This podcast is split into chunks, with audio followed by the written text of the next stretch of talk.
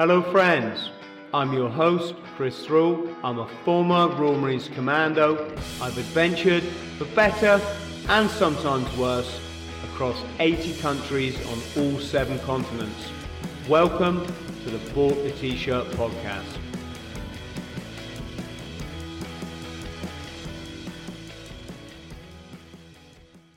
Nick, I just think we should come on. Um, I've done this, put the cart before the horse, but when you were in two three, can you give us an idea of of continuation training that you do, and also operations? Did you did you go into the Middle East, for example? Yeah, oh, so I, went. Yeah, I did a couple of um, operations with them. As I say, I was only in for about four or five years, so it's kind of really kind of short time for me. But um, so I did a couple of operations with them. Um, you know, the, the obvious places that you just mentioned there. Um, you know, you, you insert by uh, helo, um, get dropped off out, out um, and then cross cross deck over what your specific job was for that for those um, for those locations that I worked in. Was I was like the the, uh, the radio man, so I was a signaler. And uh, the strange one was actually that the the guy that I came off, it was black and white with all NVG'd up and all that lot. So quite excited as you know a young lad just getting in SF and that. Um, came off a Chinook, linked up with your man. He patted me on the back, gave me a load of kit, said a few words, and that was him on the back of the Chinook, and they were away again. And many years later, uh, one of the lads in one of my vehicles um, unfortunately succumbed to a tank mine that we drove over, and it kind of just devastated the car. But I was lucky enough to get out, and we were in a contact as well, so it was quite a challenging situation. Um, when I when I took the body back to uh, uh one of the locations, the guy that was there that took the body for me, that worked for the same company, was him, in fact. So when we were sat outside having a fag, um, waiting to go and re-ID the body, the body again for Gal, um, he said, "Oh, he served in two, three, and that. Yeah, yeah done any observation? Yeah, done this one, done that one. We having a bit, of, um, chucking around a few dits and stuff." And he said, "Oh, you were there, were you?" And he went, "When were you there?" And I went, "Oh, I was there so and so." And he went, I, "I was there then." And we established that that handover in the darker night at the back of the Chinook was actually him. Strange enough. Um, but yeah, moving on to like continuation. Continuation training is a mixture, as I said before, of uh, becoming more aware of the, uh, the, tactical part of becoming a special forces soldier, um, and and all that that involves. That's essentially what what that part of the course is about. Mm. And uh, are you getting to fire lots of different? I mean, do you fire sort of nine millimeter pistols and and and automatic what what do you call sorry what word i'm looking for? Like uh, uzis that type of weapon. If you fire everything uh, uh, to be fair. Um yeah you, you, you just fire fire pretty much everything. machine machine pistol was the word i was looking for wasn't it? Yeah so you so you, you fire everything and you, you kind of establish you know what rounds uh, essentially kind of fit what weapons so that you can you can explore when you're going into like a war zone, for example, if I was working in the Middle East, like I was Baghdad and Afghan and all that lot, you pick up a weapon there, you know, you'd know that a 7.62 would fit that weapon, a 5.56 wouldn't, for example, you know, so so it's just having a little bit of a better understanding about that. Not that you need to be a ninja or the weapons, but for example, if you were go into a, a location where they use these types of weapons, you would learn a little bit more about those weapons so if you had to um, use it or or understand it, or you, where the safety catches are and how it works, etc. So it's a real basic kind of level of uh, of, of um, looking at all the different types of foreign weapons and stuff. The most important thing is your own weapon and the carriage of your own weapon systems that you're going to be using. Um, like we say, you know, I was only in two three, so I didn't have the uh, luxury of doing some of the other stuff that two two do, and so the weapon systems were um, that we then used on operations were specific to those operations and not like house clearances and stuff like that, that maybe they'd use the MP kind of series weapons and stuff. It must be different as well, because if you go into combat with two, three, and let's just say you you get involved in some serious stuff, people are dying, or you're you're having to to to kill people, you you don't then go back to a regiment that all lives on the same camp or all serves on the same camp you've got to go back to civilian life where you're not surrounded by these these mates and uh, you kind of are because you if, you, if you're in two three and you're doing something like that you signed on so you've got full-time reserve service. You sign on for like maybe a three-year engagement or an 18-month engagement. Same as same as anything else. If you're a reserve soldier in the army and you were called up, they would say, "Look, we're going to go and do an operation in Afghanistan. Um, we're going to do an eight-week build-up package." And so they would sign you on. You go through all your medicals and bits and bobs. Then you do an eight-week build-up package. Then you go on operations, and then you come back off operations. And then you'd have a bit of a deload, wouldn't you? And then you would like have all your briefings, and you'd have a bit of a wind down from it, and then you would probably sign back off again. Okay. Two or three months later, you might then get um, get called up for something else. But within that time, you're on courses. You're doing your DEMS course. I did my SFCT. I did my demolitions course. Um, so there's lots going on. And so for a special forces soldier, I think the, the, it's, it's a misconception that you know you're just a TA soldier and do weekend Wednesdays. I think it used to be like that before I went in there, and even to a certain extent, a little bit like that when I joined up because I did my selection over nine weekends and then going down and doing test weeks. But um, now it's a lot different, and so you know the expectations are that you might have a life and you might have a job, but it you probably won't have it for much longer, or if you do, it has to be very flexible and fit in with that. Yes, got you, got you.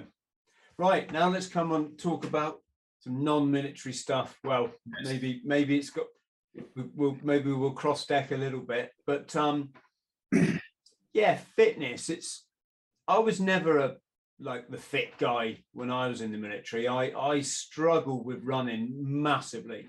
Speed marching.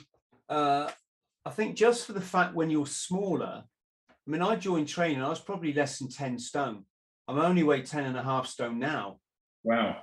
And if I was to do a bit of a water fast next week, which I think I'm going to, that will go down to nine and a half stone. Um, and when you're when you're that slight of build, even even wearing heavy footwear like military boots is is a strain on your body, lifting lifting your legs up. And I mean, you never when you think in terms of military fitness, you never stop to think about something like boots, but it's huge. Yes. I've even got these lightweight black running boots now. I, I wore them when I did the when I led the um, nine mile speed march for the veterans not long ago, and even wearing them, the next day, all all your sort of um, the top of your thighs. I can't remember the name of that muscle group, but they're really. Yeah. What what is the name of that muscle? When you're cycling, you can stretch it as well at, at the top of your thigh, the, the bit that lifts your leg, really, not Hip flexor. Yes, the flexors, exactly. Um, even that gets sore. So I found it quite hard going at 18 years old to be cracking out nine mile speed marches and 30 milers with all with, with all the gear. But the difference is probably between me and a lot of people, Nick, is I've I've always continued the fitness. So I might not have been very good, but I've always done it off and on. I mean, I probably I might have gone for five years at one point without going for a run, probably during my sort of let's call it my party phase of life. Um, yes, that is a euphemism, friends that are chuckling at home. Um, but it what I'm getting to, it means that now at 52, I did a quadruple Ironman distance triathlon. I ran the length of the country carrying 15 kilos or up to 15 kilos. Um, again, running an ultra marathon every day. I ran 200 miles around a running track and then 100 miles in the nature, all, all of which I did, I think, in six, five or six days. Mm. So, and I run every day because I absolutely love the the spiritual side of it. You know, it just takes me to a, a really good place in the morning, ready to face the day. So I've come to it all a bit late, but it means that my fascination with it has developed late as well, Hmm. which is why it's great to have this conversation. So let's just start off with a common denominator then. So if I was to be on a running track in trainers and asked to go balls out and try and do a mile, uh, that's 1.6 kilometers for our metric friends. Um, I reckon if I had to, I could probably do that in about set between seven and seven and a half minutes. Mhm. Um, what what what would your pace be at the moment, Nick? Oh, I don't know. I could probably do that in. Uh, Don't you don't you could, don't have to be humble or anything. If you can do it in five minutes, just I'm just fascinated to know. Yeah, it's probably close to that now, actually. But that's a more recent thing because I'm invested in speed because since I did those those world records, I lost all my speed. So it's been a struggle to get up to that. But um, So you could do it in about five minutes. five and a bit, I would have thought, yeah, Actually, five and a half. I, I said seven and a half, didn't I? No, what I, I meant, I meant about four and a half. Hmm. Yeah, I, Yeah, and you're, you're quite good. You're quite a good runner, and you're light, aren't you? I think when I do my one mile efforts at the moment, yeah, they'll be about five fifteens, five twenties, maybe. see, this is the thing. I, I could only dream of that speed.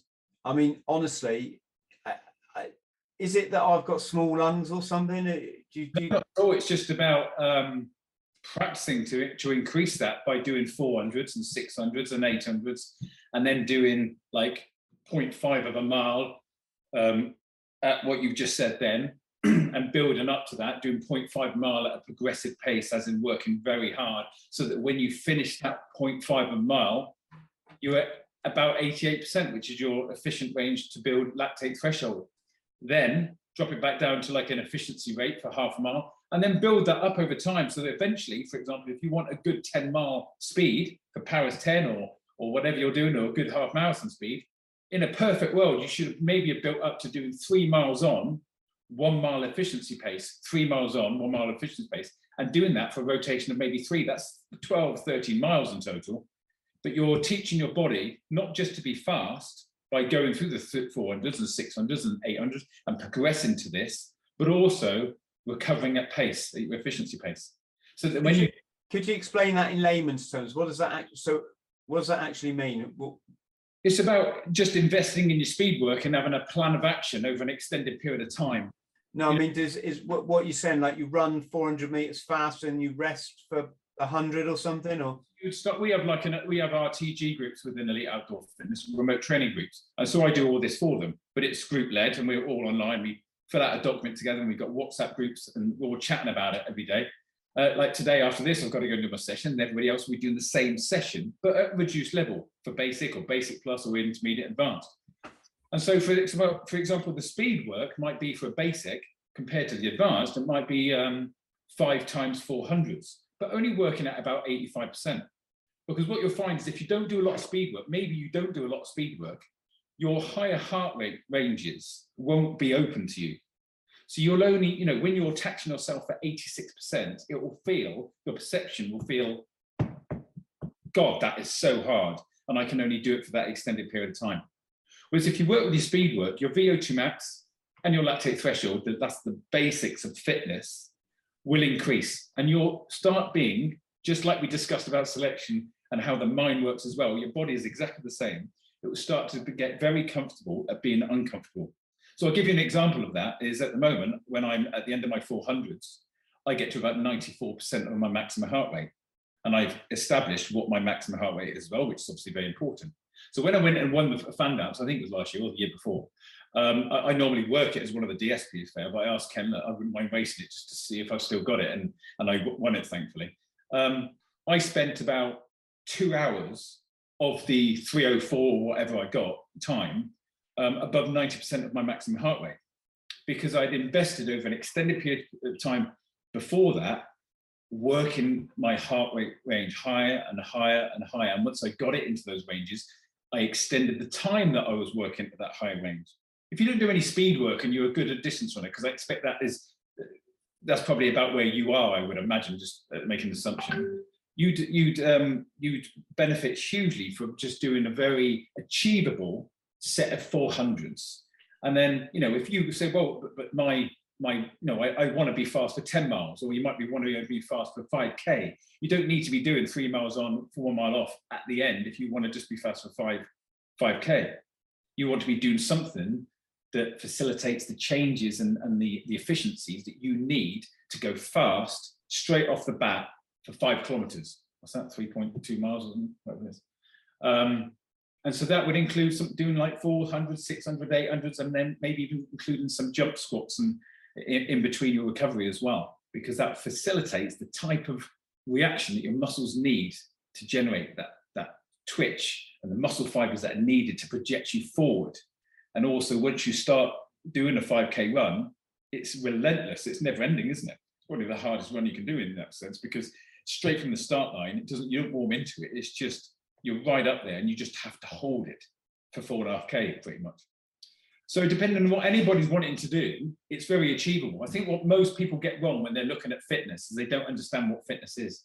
Luckily for me, you know, I did sports science, I did nutrition at university as well. I was a PTI in the army, and and thankfully as well, I went and did special forces, which, as we've discussed in this, it's taken me to the depths, right in the hole, and yet I've had to keep going and going. And so I've learned so much about my body. And so I think if you went and did sports science, or you were a physiotherapist and you use that understanding at a scientific level to train people, I think you're missing something. They tend to miss something. If you took it from a manual and said, oh, it says you're supposed to do lactate threshold training like this, or VO2 max training like this, I think you're missing something out. What I do is I use a part of that, and I use a part of uh, my SF stuff, and also all my experiences. And I seem to get it's having that mixture of those experiences that seems to work quite well, not only for me, but all the people that we train. And most importantly, it's where you start. Most people have no idea where to start when they start getting fit and they just go out and they start training. And they're not utilizing the amounts of time that they're training each week to kind of maximize the benefits. So you're going to train three hours a week. You might as well get three hours of good training out of it and make those efficiencies. Yeah. Tell, tell me something then, Nick, because what I do notice is um, I do get tired in the afternoons from my morning run. And I only run I only do about 5k, so my run's about three miles. Um, it is up, as I said, up the steepest hill where I live. It's quite a quite a monster hill. It goes on and on, um, and I do notice if I really push the pace up the hill, then I'm more tired in the afternoon. Is is this an age thing, or or is this is this normal for everyone, or is this something I might be missing in my my nutrients? Probably a, number of things, really. Do you do the same type of running every day, five days a week? Pretty much, I do the same run. So, what efficiencies are you making? You're not really. You're just ticking over, aren't you, at that level? Yeah. So when yeah. you're yeah. working a bit harder, you're just getting a, you just get you're working a bit harder.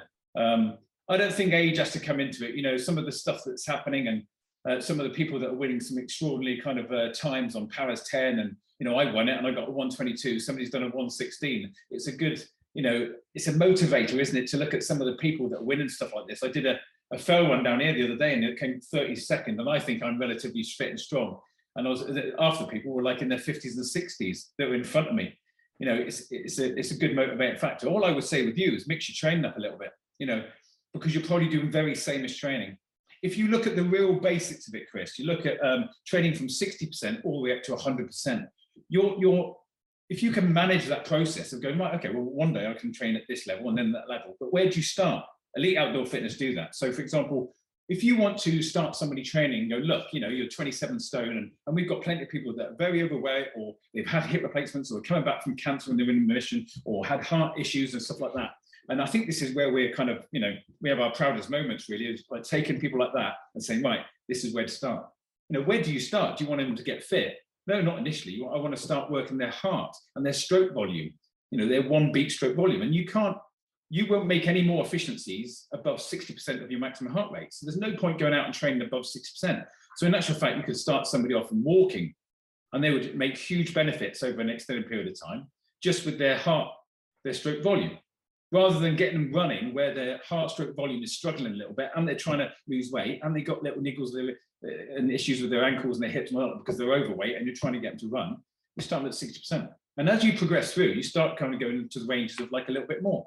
So if you break training down, very simply, you've got um, 65 to 75%, which is uh, recovery and LSD type stuff, where you build your mitochondria, which is the powerhouses where all your energy is in your cells, in your muscle cells, and that's really important to build. And that's probably what you're very good at doing, actually, with your some of the stuff that I've seen that you've done.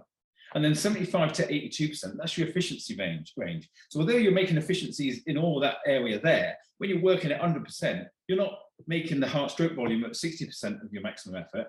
You're not making those efficiencies that much at all because you're, you're working at 100% only for like 10 seconds.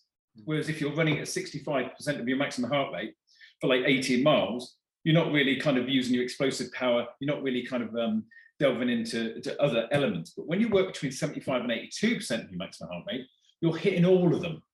And that's probably where you're at because it feels very comfortable working between 75 and 82%. And you're making lots of good efficiencies when you're just ticking over. But 82 to 88% is where all the golden stuff is. That's where all the changes are made. That's where you start to increase your VO2 max and, and, and, uh, and your lactate threshold. So th- this is part of the reason, Nick, that I run up the biggest hill. So first mile is a gentle sort of jog downhill, a bit a bit flat and then a bit down. Then it's up this monster hill for the middle mile, and then it's almost completely flat all the way home. And the reason I opt for that, I used to just jog around the block and I loved it, but I got so quick at it, it wasn't worth it just wasn't worth going, it wasn't worth putting my trainers on. So I've upped it to a three. And the reason I like that middle hard mile is it's not just a cruise, is it? It's not just a three mile jog around the local area. It's it's there's a I'm, I guess what I'm trying to say is I'm I, I figure I'm really putting my heart rate up by running that. And you and you probably are, but if you if you run that uh, Monday, Wednesday, Friday this week, and said I'm going to work quite hard at this to see what kind of sub, maybe just slightly sub uh, race pace, to see what time average minute mile pace, which includes the hills and everything, and you've got a bit of a you know steam on as it were, and maybe you ran it at I don't know uh, eight and a half minute mile pace overall on average. I would argue that if you just for two weeks broke it down, so for example, you go out and you do your run, and you do a warming up phase. So, for example, on one part of the week, you just go out and run. You don't include the hill or anything like that. You just go and do a nice, easy recovery run, and you make sure that you stick between 65 and 75 percent. That's that one done, boxed away. And then the next one, you go and do hill reps. So you go warm up a little bit, and then you select one of those hills, and you might like nail it up for like 30 seconds, and then you might do three minutes, and you mix it up a little bit, quite possibly, um, so that you're doing those hill reps and you're only focused on hill reps and recovery. You're recovering at the top and you're running down. And you also get to the top of the hill and continue your effort on the flat. So you get that muscle transition and you box that one away and you do that one another time. And then the latter part of your run, you say it kind of goes quite flat. And I would imagine you would like to pick up a good quality pace. Because if you're running that flat bit at the end of your three miles and you're running a nine minute mile pace, it'd be nice to feel the same kind of exertion, but you run an eight minute mile pace because that's fitness, that's lactate threshold training. So what you could do is you could do 400s and uh, sets of 400s, like starting with six 400s and then doing seven 400s and eight 400s and trying to keep the same pace as you originally were doing your six 400s in on average. And I would say that if you did that for a couple of weeks and then you went back and did your Monday, Wednesday, and Friday tests, you'd be a lot fitter. You'd be a lot faster over that period of time and you'd feel stronger as well. But what you're doing at the moment is you're not really making many efficiencies because you're not breaking those down. That's the real basics of it. I'm just basically staying in my comfort zone. Is that what we're saying? Well, a little bit. It's great. You know, you can you can go and do that run. Like mm-hmm. here's quite flat. I have to run to the hills uh, for like three and a half, four miles to get to the hills and then start doing all that. But I would certainly say that if you are very specific in your training, you can train one day and you can train hard, but you're actually recovering at the same time from another element, uh, another system. So you've got loads of systems and you're taxing them at all at different levels. Ah, I see, yeah. Every time you go for a run, you're taxing all your systems. You're just going out and doing an efficiency run. You're kind of hitting these different systems, whereas I separate all the systems down and I work them all individually. And then much later on, I start merging them together. So, you know, you go, okay, so he says, I've got to do hill reps. Know, you look at, uh, sorry, let me finish this first. So, so then much later on, I call it warm up phase, uh, uh um, capacity building phase, which is separating them all down, and towards the end of that, start merging them together. And then I call it a deficit phase, which is essentially I break it all down. If I want to go and do my first fell run for six or seven miles, that's you know a fell run is quite hard if I included like 250 meters in a, in a six mile run. That, that potentially can be quite quite daunting, and it can be quite hard on the legs. But if I've started in the previous few weeks doing hill reps and all that lot, then when I progress onto doing a fell run, it's not going to be as hard. If I do a fell run for 14 miles like the fan dance with weight on, look at all the systems that are being taxed. But what you need is you need to have the confidence uh, to, to know that you're okay. You know, you need to be working hard and go on that hill with weight on and go, fine. Because if you start doing the, it's like I said in, in the previous uh, um, conversation we had about, you know, how uh, my, my boots rubbing. Well, you know, don't go out and just wear a pair of boots. You should be running one 500 meters in a pair of boots or walking around with them and then doing one mile and then doing two miles and then doing four miles and then doing 10 miles. And after a while, you just you just do it, don't you? It's not about just lobbing it straight in there. And if you break your training down very specifically and then start to put it all together, you start taxing your body. And there is a lot of information, uh, sorry, not a lot of information, a lot of research that's been done recently.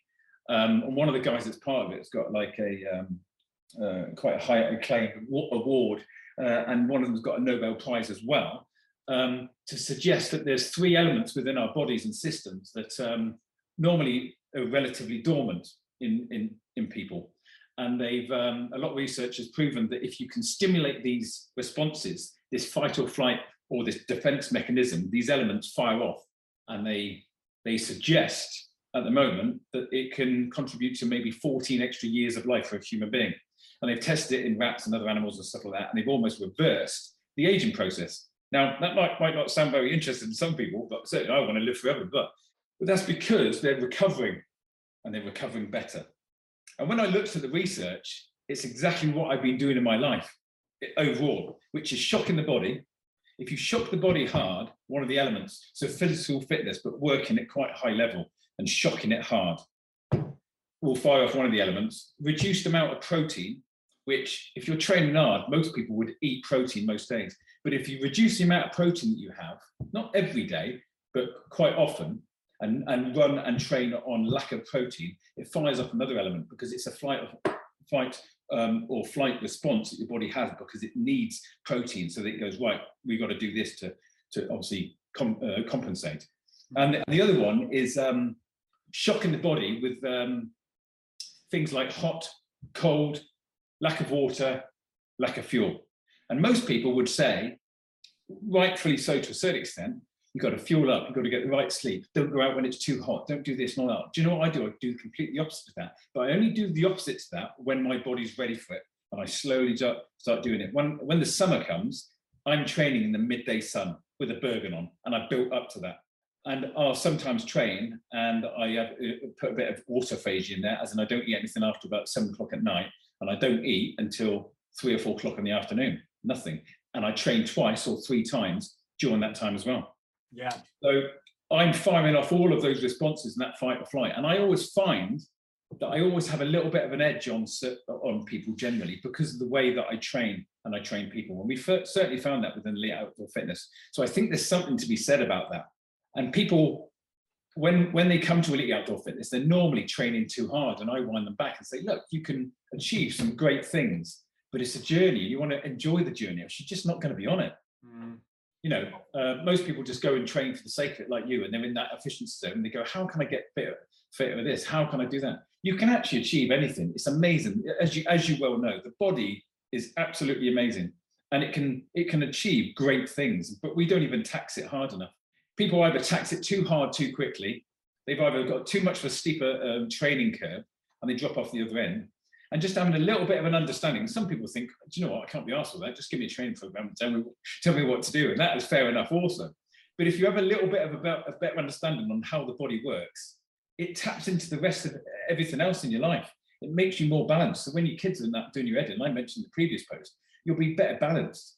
Because if you train hard week by week by week, and this is another point I was going to make about you, why sometimes you might be feeling tired. When do you deload? When do you have a week where it's fully reduced? So that your body can catch up with a little bit. You probably don't. A few people uh, asked me about three years ago, how can I get a parkrun? I'm on it. I'm, I can not get under 26 minutes. The other one was like about 20 and the other one was 18 because he was a lot younger. And I said, well, when's the last time you had a deload and a, a week's recovery? I, never, I just train all the time. And I said, we'll have a week's deload, then a week's warm up, and then go and race it again. And they all beat their times. So it's having a bit of an understanding, but why do you do that? You know, what's actually happening within your body? If you go and train hard now, when, when you go for your run, it probably doesn't happen as much as you, and that's why you're just ticking over. Your body straight away will release a lot of hormones, and certainly two hormones, and we discussed this before, is HGH and testosterone, which me and you, unfortunately, have got minimal amounts of in our body compared to an 18 year old. But what you can do, which is why on eBay and all these different things, they look at me, I'm 56 years old and I look ripped as anything, is because they're training in a certain way and they're trying to sell that product. So they're going, shock your body, shock your central nervous system. The training that we do, I start to add that in a little bit so that you start to naturally build these normal hormones that help you recover. They make you live longer, they make your skin good, and it makes all that recovery kind of work for you. But if you keep training every single week, they drop off. And that's when people come off of their training and they say, I've got a lot going on at home, I'm feeling depressed, I'm feeling a little bit down, or I feel really nervous and anxious at the moment, or I'm having fights with my kids or the, the wife and that. And normally, a week before, they said, Oh, I'm flying my training, I'm loving it, I'm training really hard at the moment. And a week later, they drop off the other side. And that's why most people generally, you're on training, off training, on training, off training. So all you've got to do is understand how at the level that you're training at, how many weeks are you going to get to that? And a week before, just put a deload in your training program, and then you will be consistent in your in your um, movement forward. I see. So you almost hit like a a, a wall of You don't progress. You You- don't become efficient. It stops becoming efficient. If you yeah, keep, you, you're zapped basically, and it starts to affect actually negatively affect your mental health. yeah, yeah, it does. It, it, it's it's lads do it all the time. They- They'll say to me, oh, and we women, we've got a lot of women as well, obviously, and they'll say, I am flying at the moment. I know they've been training now for about two or three or four weeks, and it's all dependent. Everybody's different. And I'll go, right, need a deload. And they go, no, I'm fine at the moment. I go, no, no. And then they'll drop off the week later. It's, qu- it's quite normal. And if you expect it, it's not a major drama. Else you'll just drop off. And the lads that go, no, no, I'm fine. They train on their own and they maybe they're not part of one of the RTGs or personal training programs and they're just doing their stuff on their own. They'll say, oh, I don't know what it is. I'm just lacking in so much motivation though. I just, I've lost thing. It's because you're probably overtraining because they're really fit and strong. They get personal best, but then, and it just drops off the other side. It's really important to make sure, you know, how can you keep individuals, for me, individual, group of individuals, groups of people that pay me every month, it's not very expensive, but how can I engage them for years and years and years? Because that's what I do. You have to like invest in their motivation and their drive um, uh, uh, to, to keep them participating all the time and wanting to do it. You know, I've got a few people at the moment and they're just starting and every week they're saying, I just love in the training. I can't wait for Mondays now because you want to you want to set the seven day period up so that they're taxing themselves over the period of time and making lots of efficiencies all individually and they're moving forward so it feeds that motivation, that drive. You must have felt it yourself. And when you, you get something, you give yourself a goal. There's so many kind of bits of ammunition and it, and it just changes people's lives because there's no greater feeling than being very capable. I'll give you an example of that if you don't mind, and it's a bit of a strange one, but you know, my wife has said to me many times, what, what is it with you? You're always in amongst it, and things just happen to you. Like, for example, we were at Carfest a few years ago and the plane spanked in, bless him. Um, I was the first one on scene. You know, I had a pair of flip flops on. It was as a crow fly, just under a mile. And I think I did that in about four and a half, five minutes through woods in a pair of flip flops. But um, nobody else turned up except for six army lads that were from an army, you know, they were showing all their army stuff off. It was only me that turned up, and then a copper turned up about 20 minutes later, and I, I told him what the script was and what was there, and that the, the fact there was some explosives there from the seat that because he hadn't ejected. Um, so just just that, that was a bit quick. So it's a military aircraft crashed. Is that what you're saying? a civilian pilot, ex-military pilot, um, yeah, he, he piled in to the wood line, unfortunately, about a mile away when I was at Carfest a few years ago. Right. that I'm making is, you know, nobody nobody responds to things like that because it was only me that responded and some army lads. No, kind of why is that? It's because people don't have the confidence. They don't feel that they're capable in doing something. You know, it was only me and my, my wife was pregnant at the time as well. And I just said, I'll meet you at the so-so tent in an hour. If I'm not there, I'll meet you back at the caravan. Um, and I took my day sack, and luckily for me, I had a med kit in there, and uh, and I went. Not that it was used at all, but unfortunately. But uh, the point I'm making is it makes you more capable, and, and if you kind of do the right type of training, we've had a number of things, uh, people within elite outdoor fitness now that have responded to incidents, not similar to that, but like the lad that flipping powered in on the Brecon Beacons when he fell off the top of the fan, that rugby player. You know, Darren, one of our guys, responded to that. And I'm not saying that's down to elite outdoor fitness, but he did say that he felt more capable. He was strong in the hills, he had all the right kit, because that's what we do as well. It's about making sure that people are prepared so that if they are going out in the hills, if they're going for a fell run, or if they're going for, for a long walk or whatever, you know, I can talk them through so they've got the right kit and they have a better understanding of maybe the fueling and the hydration that's needed all the way up to, you know, we do Trident Adventure. I, I'm on the DS on uh, going to the Arctic, you know, I mentioned it before to you, you know, we, we lay down like a, and get in a bit of a huddle and people are kind of quite nervous and feeling vulnerable because they're so cold for an extended period of time. But it's about saying you are capable and you can do this. And at the end of like eight days doing an Arctic trip and going up and over the mountains, cross country skiing, when they'd only learned five or six days before how to do it, with 65 pound Bergens on, um, it changes them as, as people. And they all say it at the end of it. They say, I would never do anything like that. And I feel almost now that I could, I can take my um, son or daughter out in the hills and I'm more ready and prepared. And I feel like I could be exposed to the elements a little bit more and have a clear understanding of what my boundaries are. And that starts, I sent a post out the other day, that starts by doing 400 efforts. Because at the end of 400 efforts, a one 400 effort, you're piling in and your heart rate's going up and you feel like you have to stop. But just by increasing those, that type of training, but so that it's achievable, not so that it's really hard all the time, changes you and it allows you then to tap into an area that most people just don't don't get chance to tap into because they're not training the right way. And it doesn't have to be hard. When you're tapping into those higher zones, you're ready, you're ready to, and you'll enjoy it as well. Got you. Nick, where can people get hold of you? Obviously, we're going to put all your links below our below our podcast, but um, yeah, so just uh, Google Elite Outdoor Fitness. I think there's a place in New Zealand or Australia that does the same, but we're top searchers and all that lot. Elite Outdoor Fitness.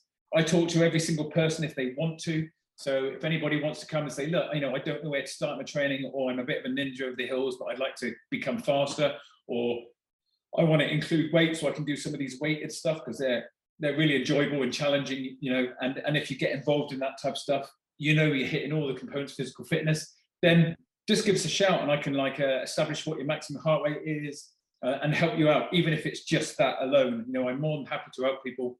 I started my company not to, to run it as a business for money as such, although obviously is doing. Um, we're trying to make it cheaper and cheaper all the time. The more people we get, the cheaper we'll get because I want to provide something for people and say, look, you know, fitness is, is not hard but it is when you don't know what to do. Um, and people just need a bit of help to keep that motivation going and, and make it part of their life. There's no point being fit for three months. You want to be fit consistently at the right level for years and years and years, because that is a game changer. And that's what makes you more balanced and healthier. Because we all want to live longer and we all want to be more, more balanced and enjoy our time with the family instead of being stressed out all the time. So yeah, come to Elite Outdoor Fitness. We've got loads of different types of training. We've got fitness days. We've got the tier test. It's a bit hidden a little bit that, but it's a, a tier test that goes from um, that that kind of takes you through a number of SF stuff if you want to do that much later because it goes from yellow to uh, green to blue to maroon to sandy to black. Uh, I think there's only about five people that are on the sandy this year actually because it's quite unique and you need to pass all of those before you go up. And all it does really, it doesn't cost a lot of money. It's like virtual tests. Um, and it allows you to start to tap into the areas and we help you do that so that you're hitting all the components physical fitness everything we've discussed tonight with speed work with weighted fitness strength conditioning etc etc so uh, we've got personal training but i don't do a lot of that it's normally for people that really need that extra bit of help and we've got the rtg groups as well we've got a number of those we've got uh, Speedy, an international runner. We've got Duncan, who's excellent forces and and, uh, and runs the baseline one. We've got me, and I run the events one. So whether you start running for the first time, or cycling, or or whatever, or doing CrossFit, there's a place for everybody. And you get a one-to-one interaction every day by, by a coach like myself. So, you know, personally, and I know I'm biased, I think it's a great opportunity for people to come and get, and get fit. And we've proven it as well. You know, this year I've run Paras 10, I run Commando Shuffle and the fan dance this year. I've run plenty of triathlons, 5Ks, 10Ks. It's not about that but the training works. It's about getting it right. And so why spending hours and hours a week training when you can come to us? It doesn't cost a lot of money. We have a great community. We're always training together in that, and it's just getting bigger and bigger. Sounds brilliant. Friends at home, you heard it here first. Get involved. Which which um, areas do you operate in, Nick? Everywhere. We've got Chiltern, Zeeland Valley, Brecon Beacons, Worcestershire, um, up north a little bit, uh, we, we go to all the Paras 10s and the Commando Shuffles, and we have kind of lots of socials in that respect as well. We do lots of team events. Next year, we're kind of focusing on doing a lot of our own events as well. I've got two lads, SF lad as well, who also works for Avalanche, uh, Stu, and and one of the others to kind of facilitate kind of building up some really unique kind of um, just for specific events as well and fitness days. Are you doing online coaching for people as well if they if they're so remote? Most of it's all online. We do fitness days as well, all around the country. but most 90% of it's all online. So we got you, you come online, go Nick, I just want to get fit. I look at I look at you, I work all your stats out. Okay, you've never done any training before, or you just you can run a maximum of three or four miles or whatever. Um, we'll reduce it down so it's nice and capable and easy for you. Um, put you on an RTG, you chat to everybody else that's on that RTG. You're part of a community of people that are giving you information about events and kit and all that lot. And you've got a document, and I give you a training program that everybody's filling out. So you can see everybody else's 400s, their stats. And then every week I go through it and say, look, you're, you're a little bit inconsistent with your 400s or your 800s or this, that, and the other. We need to invest a little bit more in the hill reps. You could do a bit more or reduce your training and we're having a deload this week, etc., etc. Like at the moment on the RTG event, we're into the last couple of weeks before Christmas for the fan dance. And what you'll see on the fan dance is probably the top 15, 20 people, most of them will be from elite outdoor fitness. And it's not that mm. that type of person, it's because they've allowed themselves to engage in something that gets them fitter and stronger. And it's a nice journey as well. It doesn't have to be too hard. Sounds ideal. Friends, you heard it. Like I say, get involved, send Nick an email, and um, yeah, uh, only good can come of it, can't it? Nick, thanks ever so much again. Thank you. Um, I, I don't think this will be the last of our, our chats by any means. And folks, if you could like and subscribe, that would be wonderful. And we'll see you next time. Thank you. Friends, thank you for listening to the Bought the T-Shirt podcast. Please like, subscribe and share. And don't forget to follow me on social media. Username Chris Thrall. Instagram chris.thrall. Thank you.